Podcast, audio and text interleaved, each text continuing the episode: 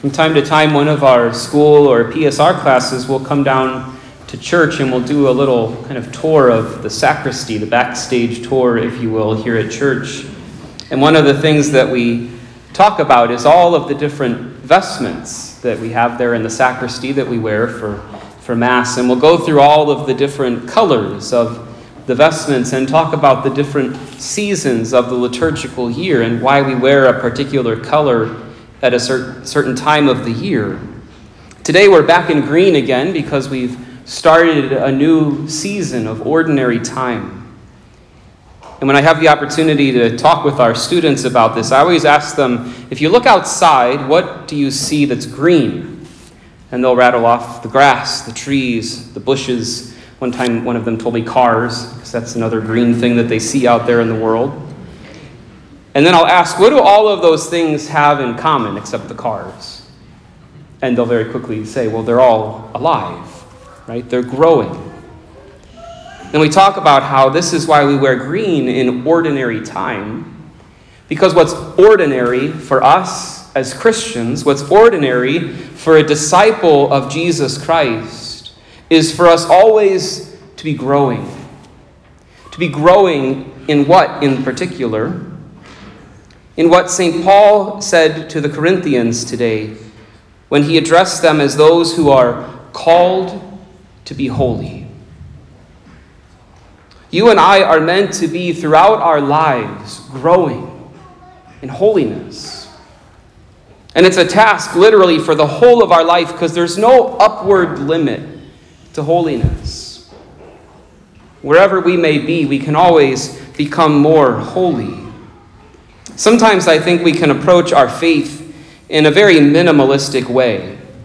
We perceive there's this clear line between heaven and hell. And the goal is just to make sure I'm on the right side of that line. And certainly, we do want to end up on the right side of that line. But the saints especially teach us that on the right side of that line, there are many different degrees of holiness. Every saint in heaven is perfectly happy, but some, because they have spent their lives in such a great pursuit of holiness are able to enter more fully into the glory of heaven than others. St. Therese of Lisieux speaks about this in her writings. She compares the different saints in heaven to different sized cups, everything from a thimble to a big pitcher. She says, You know, every saint in heaven is, is full to the brim with God's grace. There's, there's no empty space. They've been filled, they're perfectly happy. But some are able to hold, if you will, more of God than others. Because some have grown holier through their lives by their grace, by the grace of God and their own efforts. What teacher, when you think about it, would want her students just to try not to fail? Wouldn't every teacher want their students to do their best, to strive for the best grade possible? Or what coach would say to his team, let's just not have a losing record this year? Wouldn't every coach want his team to strive to go as deep into the playoffs, to the championship if they can? Or what business would be satisfied just saying, we're just going to stay out of the red? Doesn't every business seek to be as profitable as it can? Why would we approach our faith in any other way? God has made us for greatness. Pope Benedict had this beautiful line at one, I think it was at a World Youth Day, when he said to the young people, The world promises you comfort, but God didn't make you for comfort, He made you for greatness. And it's the greatness of holiness. And so, as we begin ordinary time, it's good for us to pause and say, How can I in this season that we call ordinary, continue on that path, continue to strive for what's ordinary for me as a disciple of Christ, which is to become holy. And the gospel today shows us anew the one and only way to become holy. It's the way that John the Baptist pointed out the whole of his life. His mission from God was to point the way to the Holy One, Jesus Christ. Jesus Christ, the Holy One of God, He is the way for us to grow in holiness. The more He is at the heart of our lives, the more we are going to become holy like Him. And you know, as Catholics, we're blessed to have a very concrete way of placing Jesus Christ at the center of our lives because we have the Holy Eucharist. He Himself gave us Himself abiding with us in the Eucharist, body, blood, soul, and divinity. He is really present, our faith teaches us, in the most blessed sacrament. It's our greatest treasure. And so, while it's true, there are many ways that we are called to grow in holiness. The most important way is by putting the Eucharist at the center of our lives. Because what that means is putting Jesus at the center of our lives. Because the Eucharist is Jesus.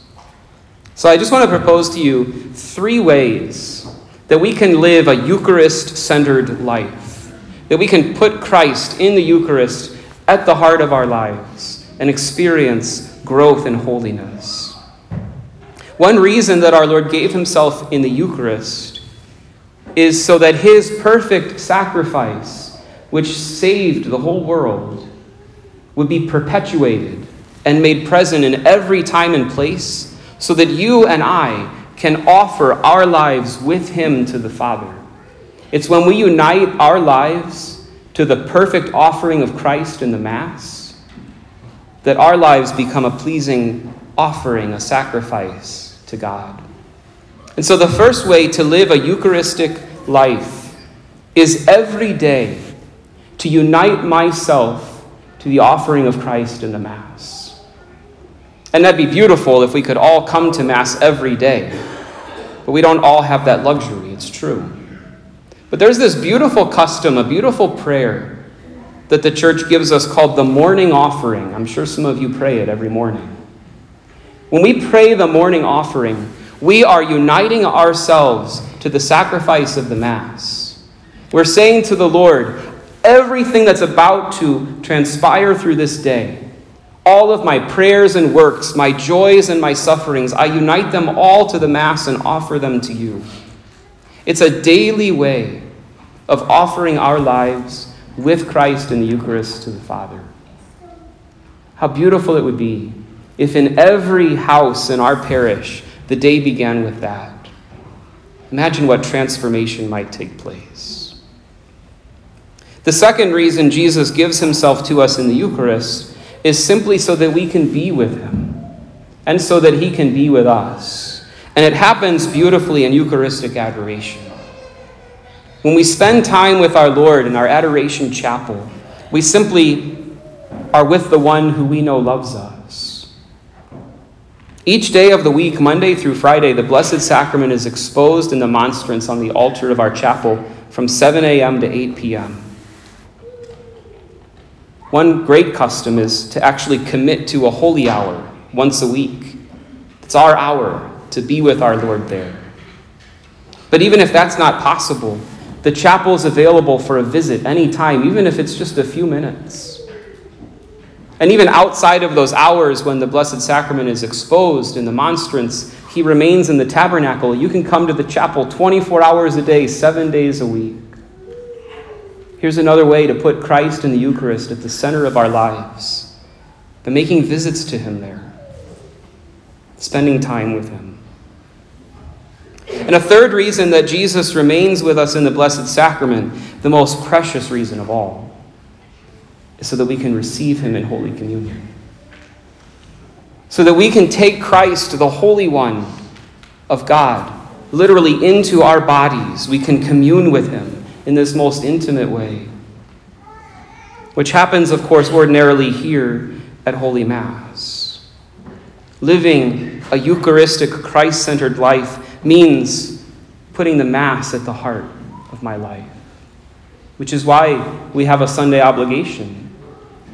The church knows that we need this, that our whole week, really, because our life is kind of this continual cycle, right, of week after week, to structure our whole week, to begin the whole week here, to literally arrange our calendar around Jesus, and to come here and to receive Him frequently in Holy Communion, always worthily, observing that Eucharistic fast, and if we need to, because of serious sin in our life, first being reconciled to Him through the sacrament of confession, but often receiving our Lord into ourselves in Holy Communion. The morning offering, Eucharistic adoration, frequent Holy Communion, these are three ways to do what's ordinary for us as Christians, which is to grow in holiness by putting the Holy One at the center of our lives. Perhaps each of us, before we leave church this morning, could resolve in our hearts just one way throughout this ordinary time to make our lives more Eucharistic so that we can experience the fruit of our Lord's call. We are called to be holy. St. Patrick, pray for us.